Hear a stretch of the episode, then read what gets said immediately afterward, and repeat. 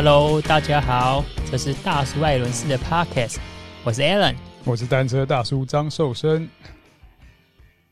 大叔，你最近有去参加试乘会吗？我觉得 G 牌在举办试乘会，算在全台湾都是有开花结果，而且参与的人数也蛮多的。那这个在八月中的时候，那个时候各位听众都知道说，台湾才刚开始微解封。嗯，那，以 G 牌来说，我觉得它因为今年有它有新车发布嘛。然后现在搭配说，现在大小 S 都有推他们新的十二速的套件，啊，就在新车上面配这个新的套件啊。其实这个讯息还没有很多网友知道啊。我那时候是刚好要去台中都会公园要进行一个路勘，那也顺便带小孩子玩，我就看到捷安特在那边办一个呃新车赏游会，就是可以试乘啊，但是我们没有先提前报名，所以我们只可以去那边进行赏车而已。嗯，然后因为今年呢，我就是有开始从五月份开始有在进行这个室内训练台的骑乘 哦，我太太讲说，哎，这个骑训练台蛮好的诶，不用风吹日晒，然后还可以保持，就是女生可能有一些比较喜欢白皙的皮肤，然后出门骑车呢也不用再换装备，相对的比较方便。他就说，哎，老公，我可以。买一台女性用的跑车，然后用你的训练台吗？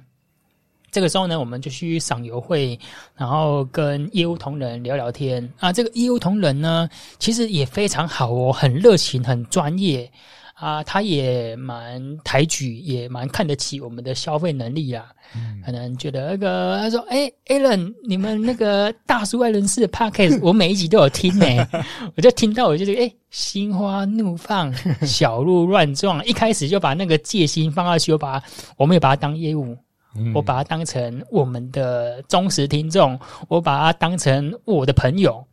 然后我就跟他讲说，哎，那个依据我太太的需求，然后我对呃贵公司的乘车产品也算有一点了解，我就说，那我可以买这个大概两万多块钱的铝合金跑车吗？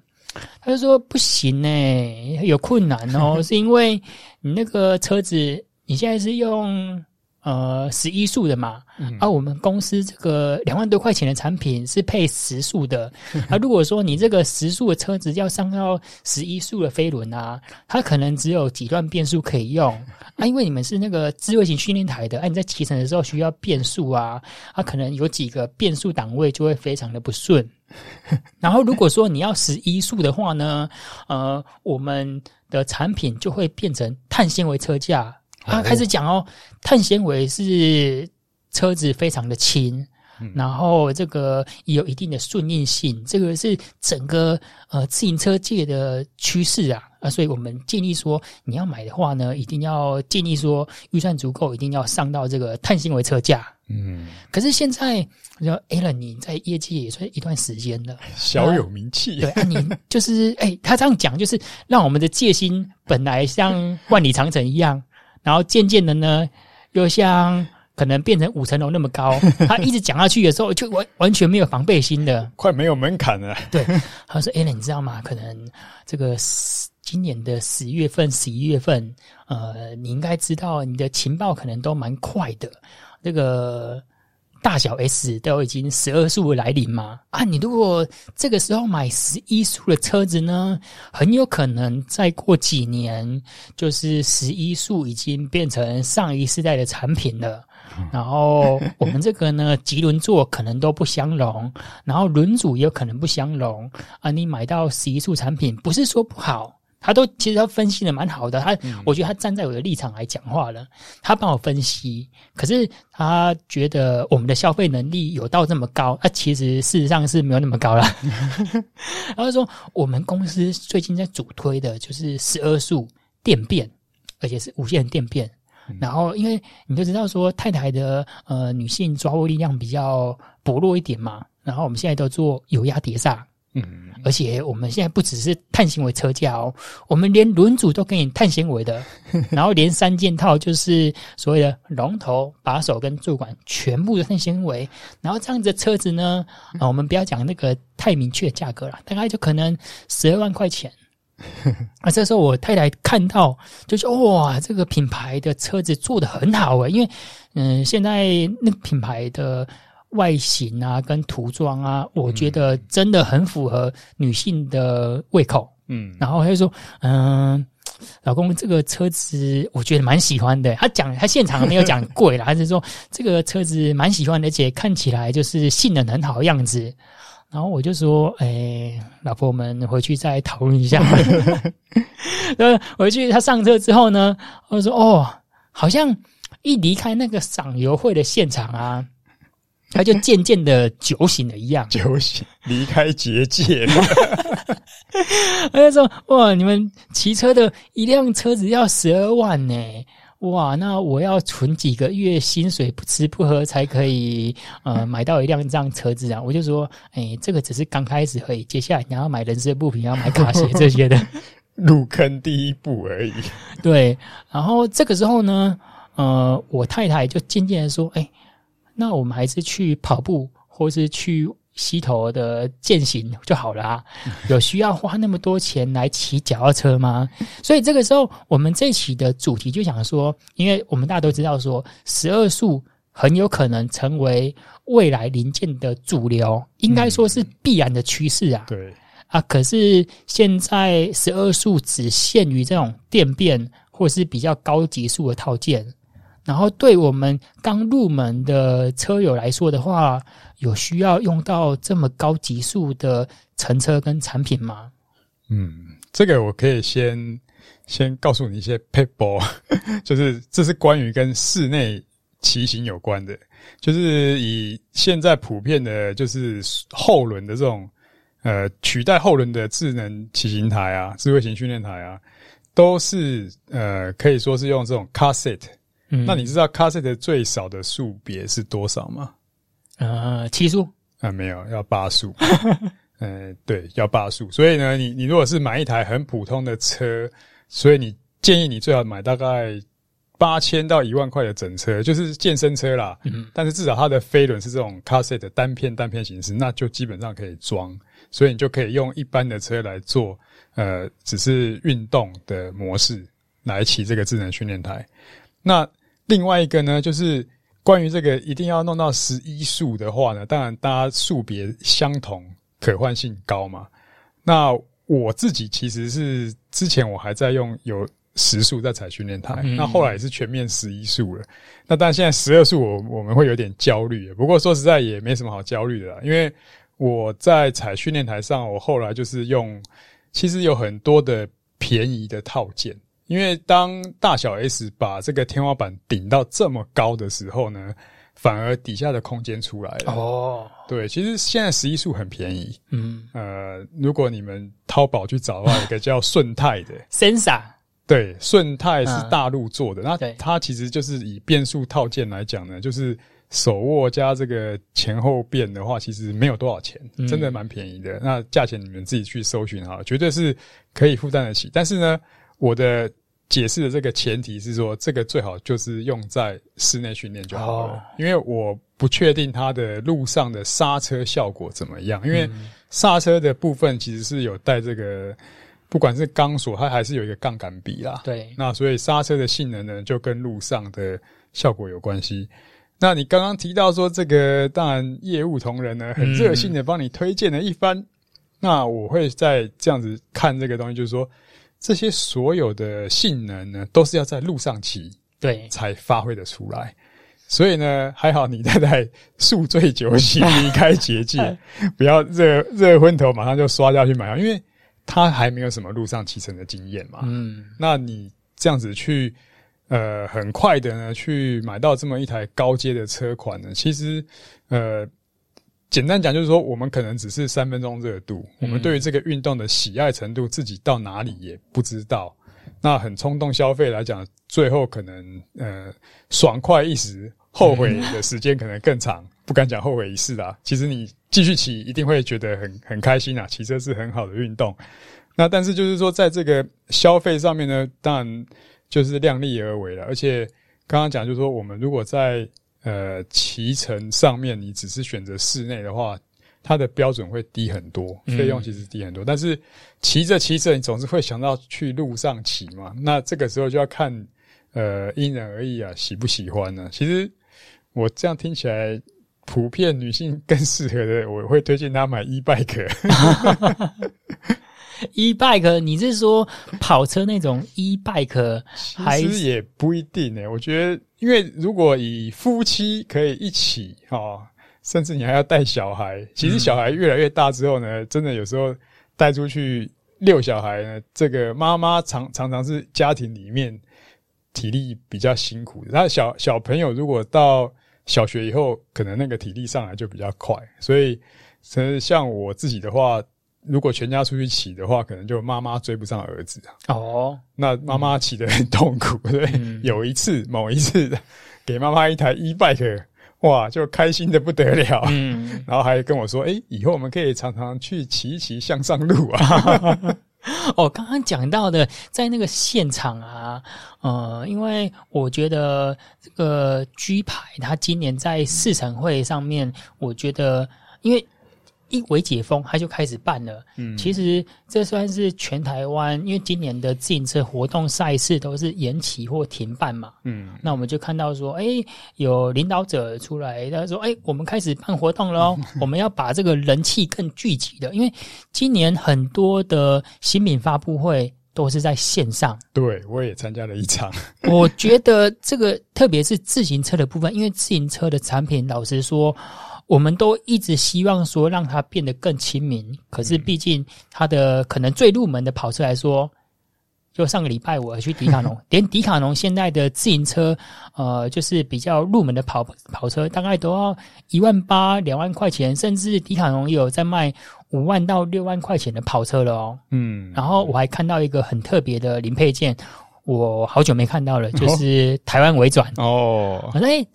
你刚刚讲到 Sensa 就是顺泰嘛，嗯，然后如果说我们的车友需要一些比较入门的产品啊，说不定 Microshift 微转也是一个你可以在没有外出大量外出骑乘的情况之下，是一个蛮好的选择，嗯，因为毕竟它的入门价位呢，可能是真的会比较亲民一点点。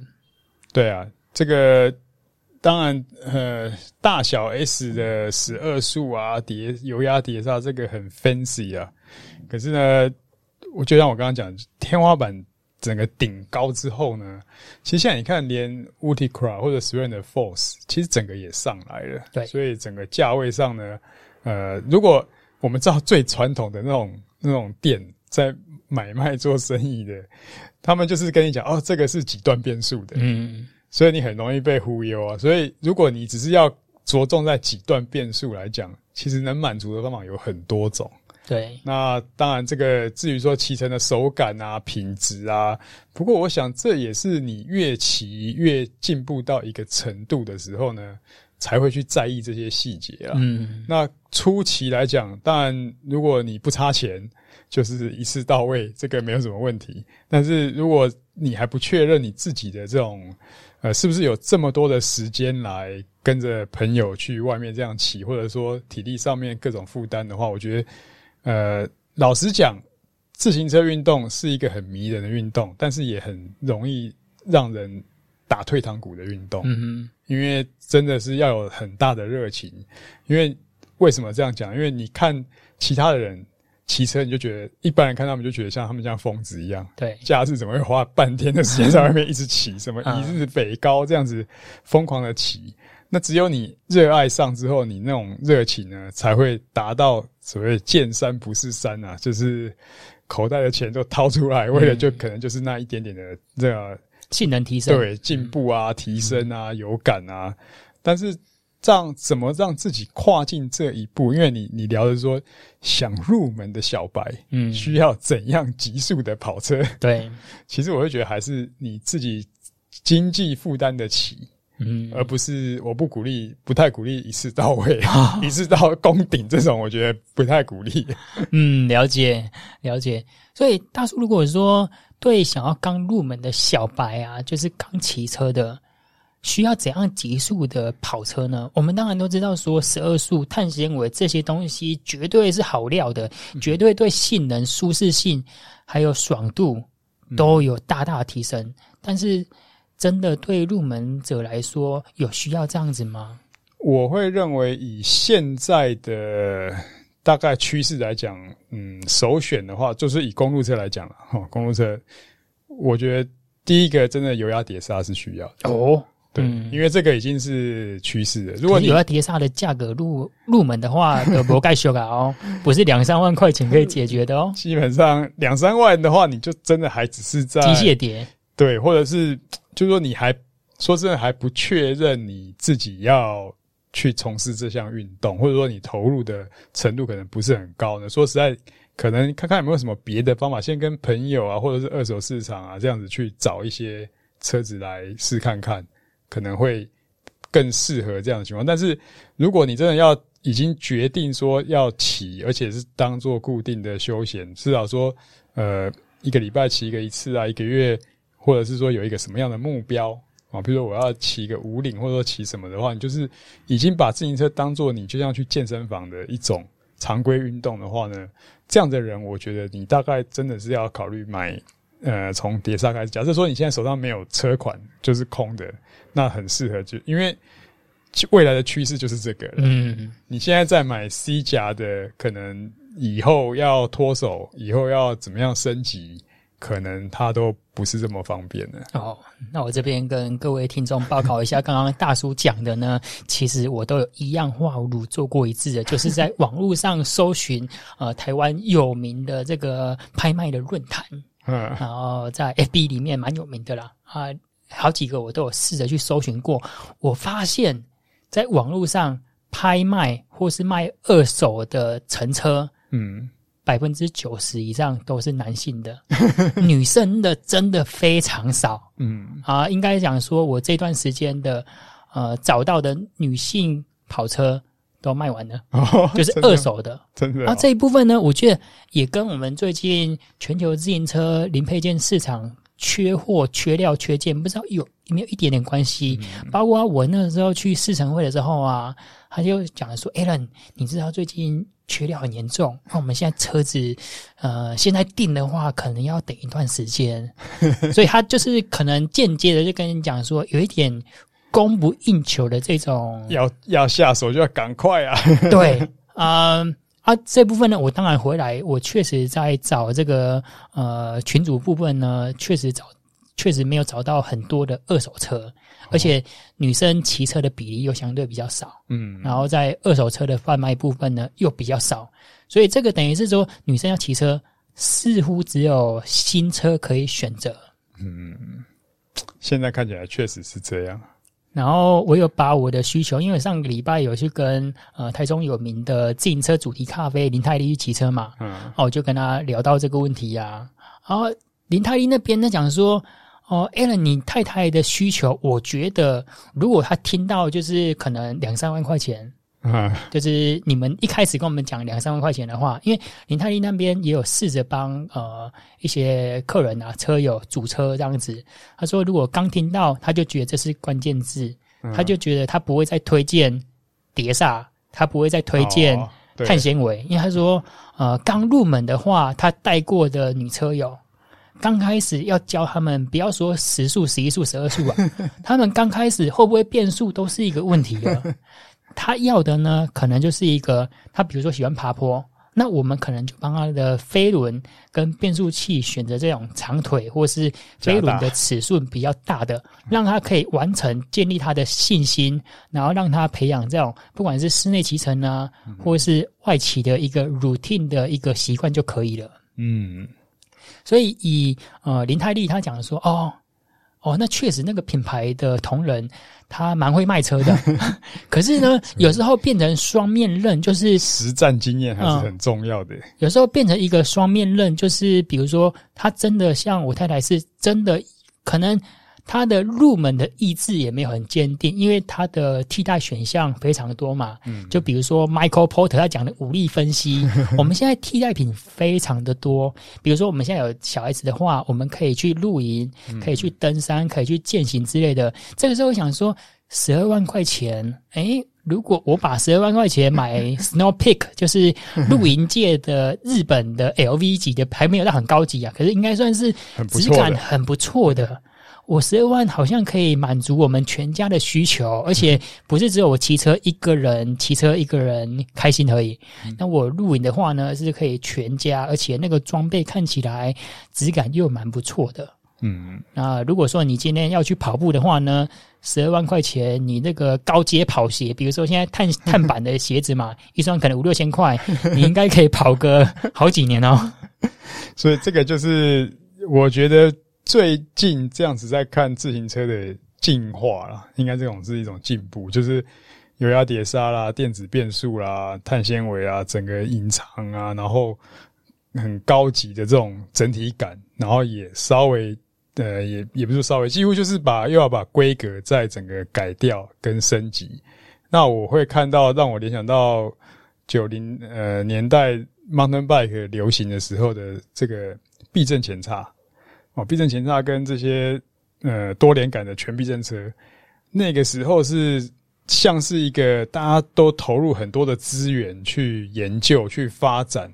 可是突然一瞬间呢，大家发回过头来发现说。搞得太复杂了哦！我光一个避震器的设定跟这种我我到底要怎么弄，然后我的需求回到需求面的时候，需求就变成是其实是很简单的一件事情。对，可是把这个东西做成一个高科技的高深的学问，然后整个价格堆叠到非常高的时候，你反而远离了市场。嗯，那现在的公路车呢？我觉得好像有一点点这样子的味道，因为。一直往上走，都是追着像职业选手，因为呃，所有的开发都是以顶尖的标准去做一个他们的需求。可是呢，这个价格越堆叠越高，加上通膨，嗯、哦，然后这样子到一般的市井小民呢，他的距离会有一个很大的落差。对，我就是要骑骑车运运动而已嘛。嗯，那。结果你都给我 F1 等级的，那这也不是我消费得起的，所以开始就变成渐行渐远。那我会比较担心的是这一块的空缺，其实这也是跟呃活动啊、市场啊、教育啊，其实有很大的关联。那如果现在继续是这种呃居家比较多啊 COVID nineteen 疫疫情的情况之下，那会形成一种资讯的贫富差距。对，哦，就是。喜欢追的人就不断的追，那厂商如果一直跟着这个去追的话，那可是跟真正的深市井小民的需求这个落差越来越大。嗯，这个时候就会造成一个所谓的疏离感。嗯，然后我这个，因为我最近也有去采访林太医，就讲说，哎，疫情这段时间对他咖啡馆的营业上的冲击嘛。然后我们就聊到说，诶，泰利，你那时候刚开咖啡店的时候啊，啊，那时候我是刚研究所毕业，嗯，我就说，诶，泰利，我不知道你有没有这样感觉？我刚去你旧店的时候呢，因为你的那些周遭的去消费的车友，他们用的东西都蛮高级的，而且我感觉他们跟你很熟识，很像有一个 bonding，一个群聚。嗯，然后我这时候，外来者要进去你的。咖啡馆。圈子，哎，我会觉得我很 embarrassing，就更小了啦，还没有到那么夸张。就是说，哎，你们聊的东西好像跟我们不一样，而且，呃，虽然说自行车跟咖啡有很浓厚的连结性，但是毕竟在十几年前，尤其是可能学生刚毕业，一杯咖啡可能就接近要一百块钱，对这样子学生来说，消费的。意愿就没有那么高，就觉得诶，我今天去咖啡馆不是一个日常我可以接受的消费。嗯，然后林泰利讲说，诶，Alan，你真的有发现这一点呢？他后来就渐渐的不会说让他变成一个，虽然说他的出发点，他的初衷是自行车，嗯，可是他要结合更多周遭社区的元素，嗯，让他看起来虽然说我们是以自行车为出发的，嗯，可是我要做的客人呢？是当地的客人，嗯，因为自行车有哪一天它可能会有成长，也会衰退嘛。嗯，但是我们周遭的，包括说我的产品，我卖的东西，都要符合当地居民的需求。嗯，他是要开一个咖啡店，可以吸引自行车骑士，而不是要开一个自行车骑士专用的咖啡店。对，我觉得现在渐渐的有那种，就是我去参加赏游会啊，或是自行车整个 marketing。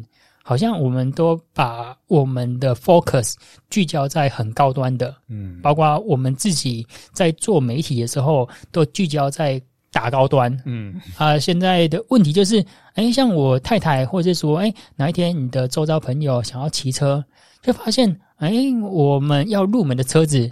是不是都只有十二速？是不是都只有碳纤维而已？然后，可是我们因为以台湾，我相信薪水的中位数可能就是十万块钱到五万块钱。然后，如果说，哎，你还有小孩子要抚养的话呢，其实每个月可以存一两万块钱都已经很不容易了。那你就想，一辆可能五六块、五六万块或者十万块钱的脚踏车，那对一般的受薪阶级的呃民众来讲，他要存多少钱？所以我觉得这就是用车文化的差异啊。台湾比较不像，以美国来讲好了，美国就像 Bicycling 杂志，其实 Bicycling 杂志在美国是在类似呃 Costco 或者是家乐福这种大卖场的地方，它就有在卖的杂志。然后它是给一般人的杂志，然后他们每年就都会有评一个 Best Buy 的单车。嗯、那我看他们每次评，其实价位就是一个很重要，大概他都选大概一千美金，大概。到一千五这边上下，还有他后来就是有各个级别的，所以他也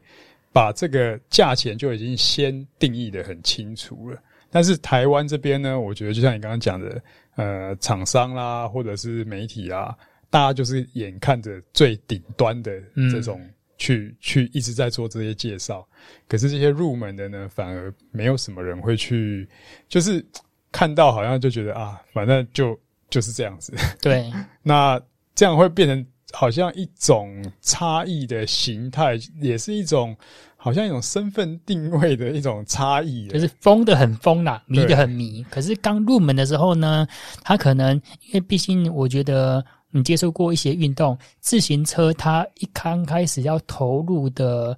资金呢，跟器材真的是相对比较复杂一点点。所以，我所以我说这个运动跟其他运动的，它有它的独特性。独特性就是我买一台很贵的车，别人骑出来，别人也会高看我两眼。反而我骑一台很平价的车，可能就没有这样子的。不敢说别人会低看你啦，但是至少反正我自得其乐，运动也很好。嗯、可是你想说，其他打羽球、打乒乓球，你的球拍这个价差不会到这么大嘛？哦，对，对啊，你拿拿一个很好的什么什么球拍出来，别人会就会怎么样吗？好像也不会。嗯，所以我觉得这个是他自行车一个独特，也算是他迷人的地方。但是呢，可能也会成为他在就是说现在这种疫情啊、经济环境的情况之下，变成另外一个硬伤。对对，好，那我们这一期就讲到说，刚入门要买哪一种级数的车子。其实刚刚大叔讲到的就是。呃，自行车，因为我们媒体啊，包括厂商，现在这几年一直在推广比较顶尖的车款，然后其实有蛮多呃，其实它的性能都还是在可以接受的程度。比如说，诶，不管是中国大陆啊，或是台湾的一些相对比较小众的品牌，它的性能呢，应该都可以满足大家的需求。然后我们其实只要多做功课，然后确切了解你的需求。比如说，诶，你很确认说可能百分之八十是在室内训练的，那你对于这种油压碟刹啊，或是碳纤维车架，你的需求就没有那么高。铝合金吸甲一样可以满足你。然后，比如说，诶，你今天要上训练台的话，其实不管几速，只要是卡式飞轮的话，后飞轮还是可以更换的。然后这方面呢，呃，你的。预算就不用拉到那么高了，然后偶尔随着你的兴趣啊可以提升的话，我们增加外骑。啊，你发现说骑自行车真的成为你的习惯之后，我们再来视情况，视你的预算来增加我们的购车需求。好，那我们这一集感谢你的收听。如果你想听什么主题，可以在 FB 搜寻“大叔艾伦士”，或是透过 Podcast 留言告诉我们。这一集就到这边，我们下次见。拜拜。